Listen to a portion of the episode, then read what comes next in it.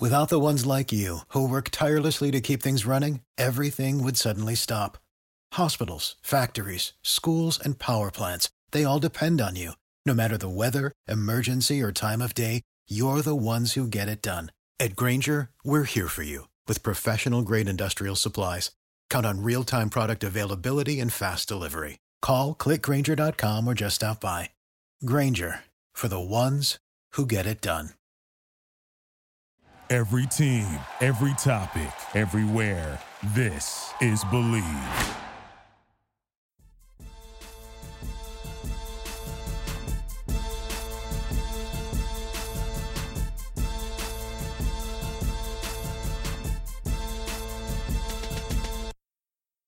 A great Blue Friday to you, Colts fans. This is the Bleav in Indianapolis Colts podcast.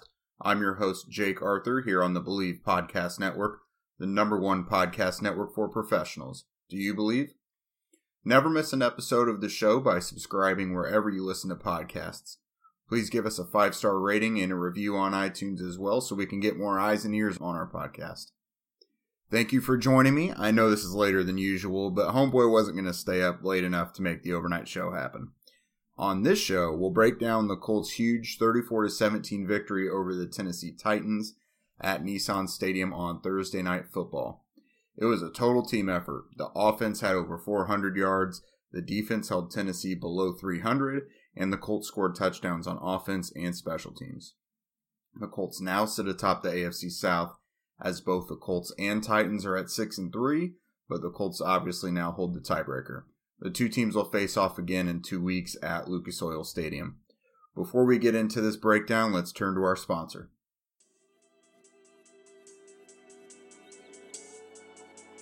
Today's show is brought to you once again by Bet Online. The NFL season is in full swing. You might not be at the game this year, but you can still be in on the action at Bet Online. Tennessee was a one point favorite as of our pregame show, but the Colts wound up winning by 17 points. Hopefully, you picked the Colts and picked the over on points because you probably made a little bit of scratch on that. From game spreads and totals to team, player, and coaching props, Bet Online gives you more options to wager than any place online. And there is always the online casino as well, it never closes. So head to betonline.ag today and take advantage of all the great sign up bonuses. Again, that's betonline.ag and sign up today. Bet Online, your online sportsbook experts. We'll start off the main points of this game with injuries as usual. Coming into this game, tight end Jack Doyle was out as he works his way through the NFL's concussion protocol. I don't believe he logged any practice sessions leading up to the game. T.Y. Hilton, however, was back after missing the last game with a groin injury, and he looked pretty good in his return. Uh, the only injury of note during the game was cornerback Kenny Moore, who left the game with a rib injury. Uh, TJ Carrie came in and filled in for him and did really well. Head coach Frank Reich said that they'll look into uh, Moore's injury further on Friday. The Colts outscored the Titans 21 to 0 in the second half after entering halftime down 17 to 13. The 21 point second half point differential was best by was the best by a team who trailed at halftime this season. It's the largest win in quarterback Philip Rivers' career when trailing at the half as well. Uh, that is brought to you by ESPN Stats and Information. Late in the third quarter, the Colts blocked a punt and returned it for a touchdown. Uh, EJ Speed just pretty much went unblocked and uh, took out the, the punter's kick and TJ Carrie picked it up, scooped it, and returned it for a touchdown. It was the Colts' first block punt since week 16 of 2017, and the team's first block punt return for a touchdown since week 13 of 2010. It was also the Colts' fifth defensive or special teams touchdown of the season, which is most in the NFL. Speaking of head coach Frank Reich, he spoke to the media after the game. Here's what he had to say all about his team's huge victory. Okay, um, just a quick uh, injury update. Uh, had Kenny Moore with the ribs, so we'll get him an MRI real quick and uh, check up on him. Uh, really, really proud of the way the guys played. Right, a complete team win in all three phases. Just came out aggressive, locked in. You know, we just wanted to get prepared. We knew we were coming on the road, division, a lot at stake, but really still just focused on getting better. Still got a long way to go, a lot of games to go. This was an important one, but it was just the next one.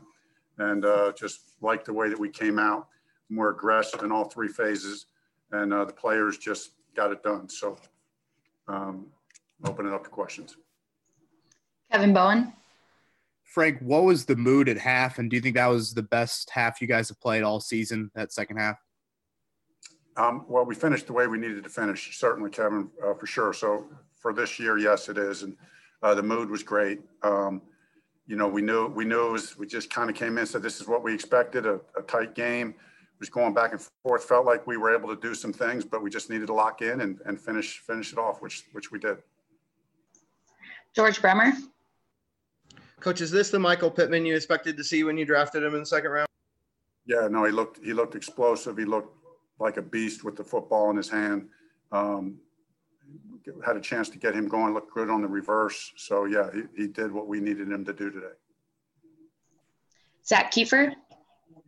Frank, I know you guys always want to get Nyheim involved, but uh, there are games when he barely touches the ball, and there are games where he goes crazy. Um, was that a focal point tonight? Did you see him having this kind of an impact, or was it just his night? It was his birthday. I mean, you know, I mean, a little birthday present to him. No, I'm just kidding. Um, no, I mean he just came out and he just he just had fire in his eye. I can't explain it. Rath, Coach Rathman came up to me on the sideline and said, Nyheim is on fire. And I said, leave him in. You know, I said, leave him in. We'll just give him a break when he needs a break, but let's let's ride it. Um, he was he came out ready to play, and he, he always does. But every now and then, you know how it is. You're in the zone. You got a little extra juice, and Nyheim had that today. So look look great out there. When did Rathman tell you that, Frank? It was it was early. It was in the first quarter. Mike Chappell. Frank, we talked last week after the game how it was an opportunity lost. Today was just the flip side, wasn't it? I mean, yes, it was one and zero, oh, but AFC South implications and all this isn't just more. Is this like one and a half on it? I know we're not. Yeah, I mean, it, was it, was a good opportunity. You're right, Chap. I mean, it was. Um, a little bit of redemption from last week, but no, I think they only count one. You know, we got a big, another big one this week, and then again against these guys in two weeks. So um, this was important, though. I mean, it's one and zero, oh, but we came in ready to play and had the right mindset, and uh, and then finished it off. Joel Erickson. Frank, I hate to have to ask, but uh, with Al-Quadin Muhammad uh, getting ejected there, what did you see on that, and, and what's your reaction? Joel, I mean, I I tried, you know, I, I asked the official afterwards, that, you know, or right after the play, I said, "What happened?" He said something about somebody getting hit on the head. I, I wasn't able to see it, but certainly don't we don't condone that or, or like that happening. Stephen Holder. Frank, uh, really aggressive on the fourth downs tonight. Um, just I, I, know you, you you skew that way anyway, but um, was there any sort of common thread between the aggressiveness in terms of your decision making? Just trusting the players. I mean, you know, look, we're three for five. I mean, we got to be better than that, honestly, in a game like this. Um, and and you know, we we had a couple. We got stopped on a couple drives. You know, some short yardage running there that was not happy about um, from both a coaching and playing standpoint. So we'll get that cleaned up but just felt like we needed to be aggressive. You know, I know Coach Vrabel, you know, he's going to be aggressive. You know, this is just one of those games. There's everything's there's a lot on the line in this game. How to be aggressive in all three phases. All right, we'll go two more. Jim Ayello.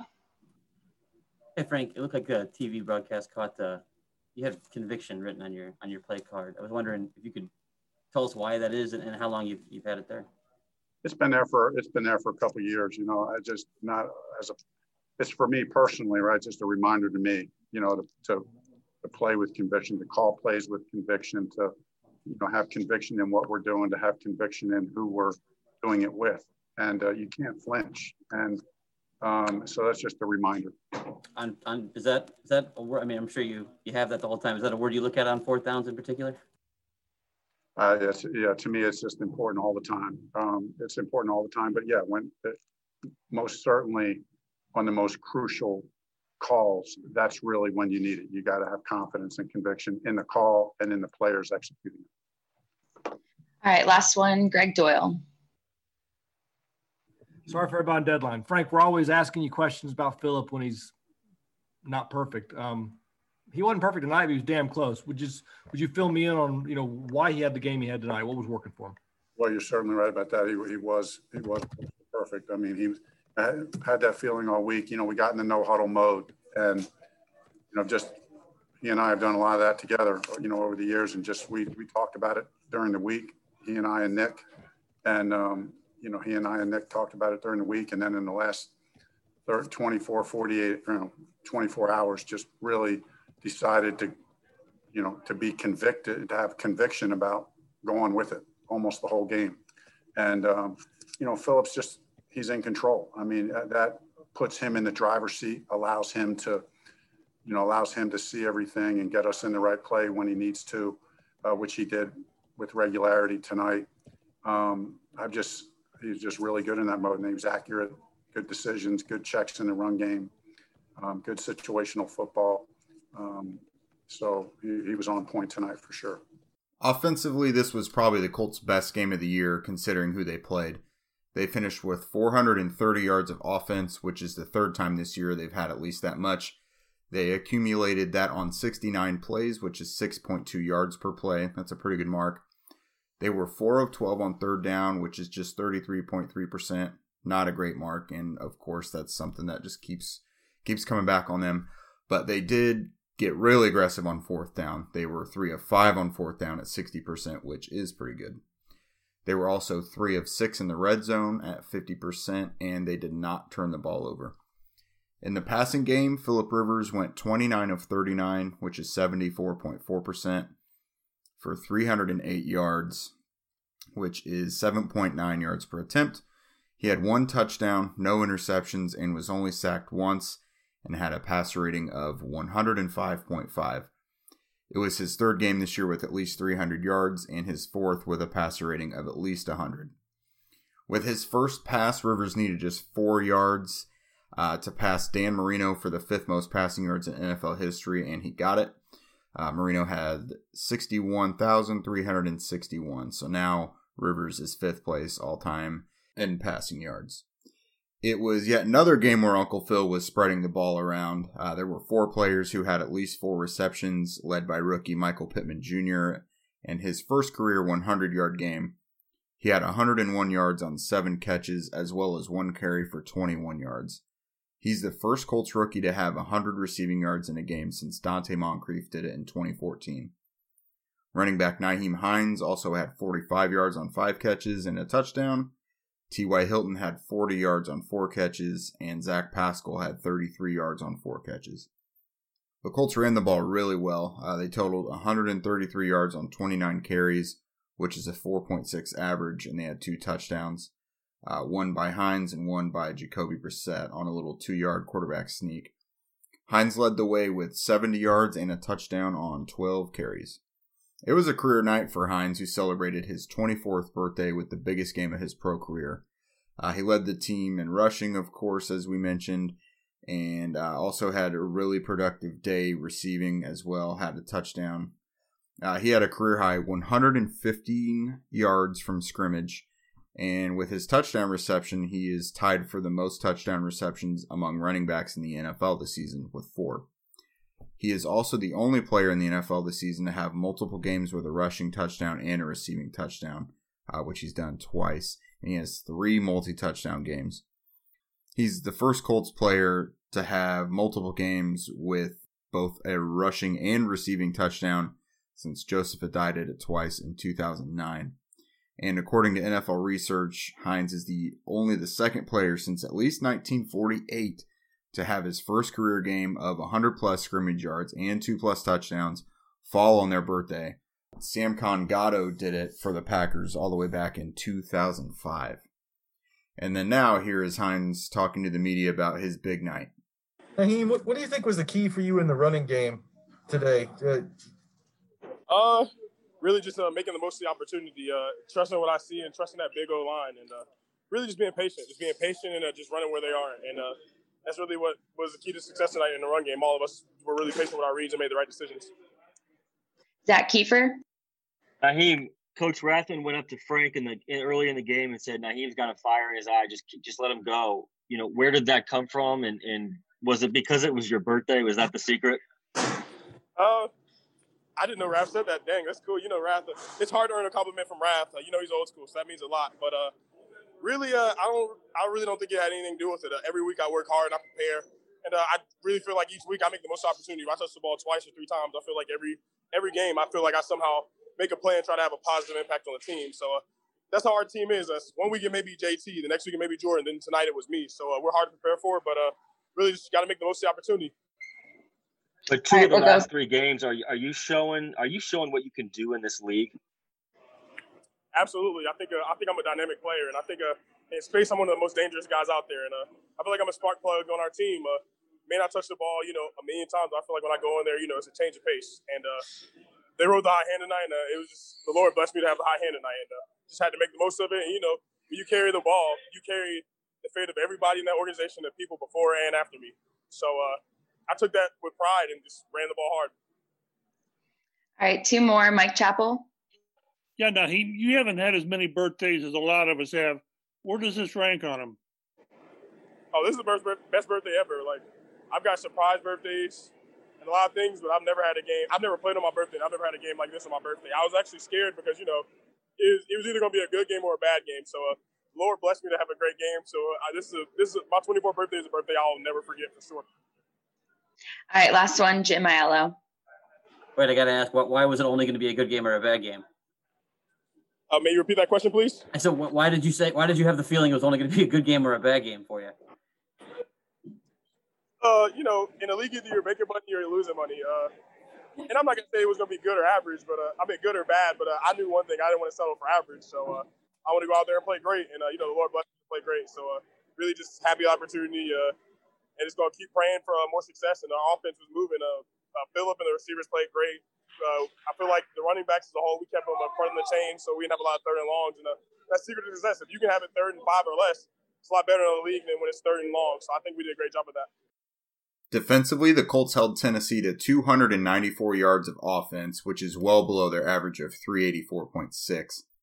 The Titans had 60 plays, which gave them an average of 4.9 yards per play. And the Titans were 3 of 10 on third down, which is, of course, 30%, and did not convert their only fourth down attempt. They were 2 of 4 in the red zone, and they, too, did not turn the ball over. Quarterback Ryan Tannehill had a relatively weak game passing the ball. He went 15 to 27, which is 55.6%, for 147 yards, which is just a 5.4 YPA. He had one touchdown, no interceptions, and was sacked once by Denico Autry. That was Autry's team leading sixth sack of the year and his third consecutive game with a sack. Tannehill finished the game with a passer rating of 83.4. Between A.J. Brown, Corey Davis, and Jonnu Smith, the Colts held the three of them to a combined eight catches for 102 yards receiving, so they did a really good job there. The final numbers on Tennessee's rushing attack turned out pretty good. They ran the ball 32 times for 157 yards, which is a 4.9 average and a touchdown, and that's beyond their 147.6 uh, rushing yards per game average. They probably relied on the run a little too much in the end, especially late, uh, but it was about all that they could do. Derrick Henry, of course, led the way with 103 yards on 10 carries, which is a 5.4 average. He entered the game second in the NFL in rushing and is now first with 946. Colts kicker Rodrigo Blankenship connected on all four extra points and both field goal attempts from 24 and 43 yards, respectively. He now has converted 12 consecutive field goals. Well, that is it for today, everybody. Thank you so much for being with me as always after an outstanding, huge Colts win on the road against the now former AFC South leader, Tennessee Titans. Remember to please subscribe to the show and rate and review us on iTunes. Like Fran and Alvin say on Affirmative Murder, you can just leave a review and say that you like potatoes. I don't care. Those subscriptions, ratings, and reviews put us higher up on the charts, so whatever helps us. Uh, we can be found on iTunes and Apple Podcasts, Spotify, Google Podcasts, Stitcher, Luminary, and more. Follow the show on Twitter, Facebook, and Instagram at Bleav in Colts, and me personally at Jake Arthur NFL on Twitter and Facebook, as well as Jake Arthur underscore on Instagram. You can find my written work with Sports Illustrated at allcolts.com. Uh, for this little post game feature, I'm writing about the conundrum that Nyheim Hines and his usage presents for fantasy owners. If you have any questions that you'd like me to answer on the show, please send them to me through email at bleavincolts at gmail.com or respond when I send out the call for questions on Twitter. Today's show was sponsored by Bet Online. If you're interested in advertising on Bleav podcasts, please contact Bleav at Bleav.com. Or if you're interested just in our show, please just shoot me an email. The Colts obviously don't play this Sunday, so it'll be a minute until you hear from us next, but we'll be here to break down the Colts and Green Bay Packers for you guys next week. Have a great week.